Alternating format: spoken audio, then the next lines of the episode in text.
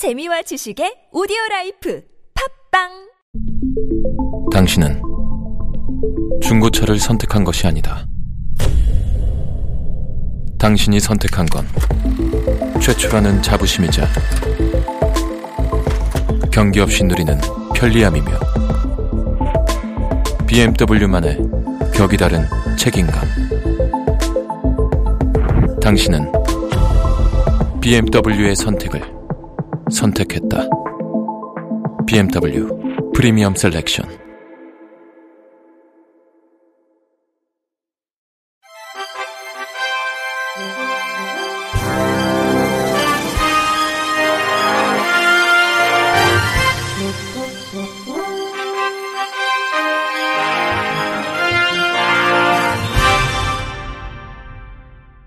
청취자 여러분 안녕하십니까? 1월 19일 금요일 K, B, I, C 뉴스입니다. 홍서윤 전 더불어민주당 장애인위원회 부위원장이 오늘 장애인 당원들과 함께 탈당을 선언했습니다. 이들은 민주당에 남은 것은 위선과 민주주의 껍데기뿐이라며 탈당파 비명계 3인방이 주도하는 미래대 연합에 입당합니다. 홍 전 부위원장은 이날 오전 국회에서 기자회견을 열고 이 자리에선 장애인 당원 모두는 민주당을 떠나 미래로 나아가고자 한다며 민주당은 더 이상 우리가 사랑했던 민주당의 모습이 아니 라고 말했습니다. 그는 2007년 장애인 차별금지법이 통과될 당시 극복해야 할 역경이 없는 사회를 만드는 데 힘을 모아야 한다는 고 노무현 전 대통령의 발언을 언급하며 저는 노무현 대통령의 말씀 하나로 정치를 결심하게 됐는데 민주당에는 이제 노무현 정신이 없다고 지적했습니다. 이어 민주당에 남은 것은 위선과 민주주의 껍데기뿐이라며 상식적인 정치인들은 배척하고 신인 정치인들은 조리돌림하며 정치 도전자들 앞에 위선과 탈당이라는 두 가지 선택지를 두고 공천권만 휘두르는 분열의 정치를 조장하는 지경에 이르렀다고 비판했습니다. 또 2022년 연말 정부 예산안 심사 때 장애인 권리 보장 예산이 중요하다고 말하고선 이재명표 지역화폐 예산을 살리는 데만 앞장설 뿐 민주당은 장애인 권리 예산을 빠르게 포기했다며 장애인 이동권을 확실히 보장하겠다던 약속도 대선 패배와 함께 공수표로 전락해버렸다고 말했습니다. 홍 전 부 위원장은 지금의 민주당이 선출직 장애인 위원장의 죽음 앞에서 보인 조직적 태도는 우리 사회가 장애인을 차별하고 배제하고 소외하던 모습과 한치도 다르지 않다며 민주당의 민주주의는 어디 있느냐. 민주당은 공론의 정당이었다고 말했습니다. 그러면서 장애인이 마주한 현실과 산재해 있는 과제를 지금의 민주당으로는 해결할 수 없다며 민주당이 지키고자 했던 강령과 가치를 온전히 지키는 진짜 민주주의 정당을 만드는 미래에 동참하겠다고 했습니다. 이날 기자회견에는 홍전 부위원장 외에도 고관철 김민재 김하정 이춘 전 전국 장애인위원회 부위원장 이색별 전 금천구 장애인위원회 위원장이 참석해 미래대 연합의 합류를 선언했습니다. 서울 금천장애인 자립생활센터가 어제 이동약자 보행 환경 개선을 위한 금천구청 역서 개발을 촉구하는 3,377명의 서명부를 국민권익위원회에 전달했습니다. 금천IL센터에 따르면 금천구청역은 1980년 초 개통 이래 그대로 방치돼 있어 장애인 및 노인, 임산부 등 이동 약자를 위한 편의시설은 전혀 개선되지 않아 불편을 초래하고 있습니다. 금천구청역은 출구가 단 한 개밖에 없는 시설로 이동 약자들이 지하철 이용 후 역사 바깥으로 나가려면 플랫폼에서 엘리베이터를 타고 올라와서 또 엘리베이터를 타고 내려가 요금을 내고 다시 다른 엘리베이터를 타고 나가야 바깥으로 나올 수 있습니다. 또 금천구는 독산동과 시흥동 일부 구역이 안양천으로 나눠져 있어 안양천 건너편에 거주하고 있는 이동 약자는 이용이 불가능합니다.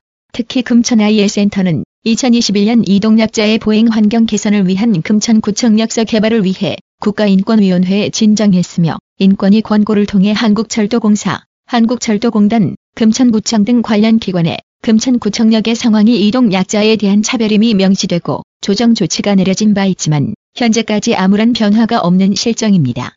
이에 금천IL센터는 이동약자 보행 환경 개선을 위한 금천구청 역사 개발을 촉구하는 서명 운동을 지난해 12월부터 1월 15일까지 50여일간 실시했으며 3,377명의 주민이 참여했습니다.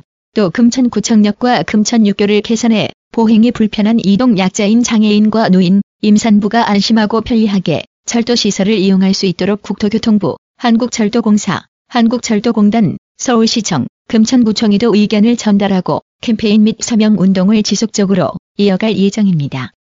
경기 안양시가 지난 15일부터 특별교통수단 착한 수레의 이용 대상에서 제외된 비휠체어 교통약자 등을 위한 바우처 택시를 도입, 운영하고 있습니다. 바우처 택시는 평상시에는 일반 택시로 운행되다가 안양시 교통약자 콜센터로부터 교통약자 이용 신청을 배정받으면 이동 지원 서비스를 제공하는 택시입니다. 시는 택시 운송조합의 추천으로 총 20대의 바우처 택시를 확보하고 12일 안양도시공사 대회의실에서 바우처 택시 사업자 협약 및 8대식을 가졌으며 15일 오전 7시부터 바우처 택시 운행을 시작했습니다. 이용 대상은 비휠체어 장애인 일시적 보행상 장애인 임산부, 유아차를 이용하는 2세 미만의 영유아 동반자 등입니다. 대상자는 관내에서 이동 목적에 제한 없이 이용할 수 있고 진료를 위해서는 관내인 서울, 군포, 의왕, 광명까지 이용할 수 있으며 하루 최대 4회, 한 달에 최대 16회까지 이용이 가능합니다. 이용 시간은 평일은 오전 7시부터 오후 10시까지, 토요일 공휴일은 오전 7시부터 오후 6시까지며 일요일은 운행하지 않습니다. 이용요금은 특별교통수단 기본요금과 동일한 1,500원이며 실제 택시요금에서 이용자가 부담하는 1,500원을 제외한 요금은 안양시가 택시 운송사업자에게 지급합니다. 최대호 안양시장은 착한 수레 등 교통약자의 이동 지원 서비스 대기 시간을 줄이고자 노력하고 있다며 앞으로도 바우처 택시 도입과 같이 교통약자의 이동권 증진에 더욱 힘쓰겠다고 말했습니다. 중북 옥천구는 장애인 복지관과 반다비 체육센터 건물이 준공돼 개관 준비에 들어갔다고 밝혔습니다. 옥천읍 삼양리 시외버스 터미널 인근에 자리 잡은 이대 시설 건립에는 국비와 체육진흥공단 기금 등 281억 4천만 원이 투입됐습니다. 장애인 복지관은 사회복지법인 전석복지재단이 반다비 체육센터는 장애인 체육회가 각각 운영을 맡고 5월 개관할 예정입니다.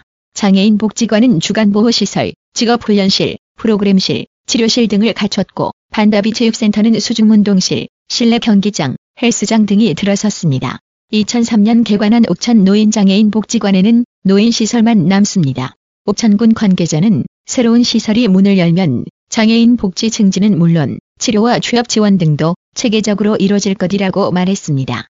술에 취해 난동을 벌이려는 가족을 말리려다 참극을 일으킨 사건에 법원이 이례적으로 낮은 형량으로 선처해줬습니다. 법조계에 따르면 지난 11일 서울중앙지법 형사합의 33부는 폭행치사 혐의로 기소된 57살 남성 A씨에게 징역 1년 6개월의 집행유예 2년을 선고했습니다. 시각장애 1급인 A씨는 지난 2021년 똑같이 시각장애 1급인 60대 누나 그리고 누나의 남편과 함께 살고 있었습니다. 같은 해 10월 24일 오후 누나가 주거지에서 술에 취한 상태로 설거지를 하려고 해 남편이 말렸는데 이에 화가 난 누나는 난동을 부리기 시작했습니다. 그러자 A씨가 누나를 제지하기 위해 방으로 데리고 들어간 뒤 계속 난동을 부리던 누나를 침대에 엎어진 상태로 눕혀 뒷목 부위를 10분 정도 깔고 앉았습니다. 이에 숨을 못 쉬게 된 누나는 의식을 잃고 병원으로 이송됐지만 회복하지 못하고 사흘 만에 질식사로 사망했습니다. 재판에 넘겨진 A씨에게 재판부는 폭행의 고의는 있었다고 본다며 갑자기 피해자가 사망해 남편과 딸 등 유족들이 깊은 슬픔을 안고 살게 된 만큼 사안이 가볍지는 않다고 판단했습니다. 다만 피고인은 열악한 신체적 상황과 불우한 가정 환경에서 피해자를 엄마처럼 따랐고 성인이 되고도 30년 가까이 한 집에서 살면서 돈독한 사이를 유지했는데 피해자를 사망에 이르게 해 극심한 죄책감을 느끼고 있다고 지적했습니다.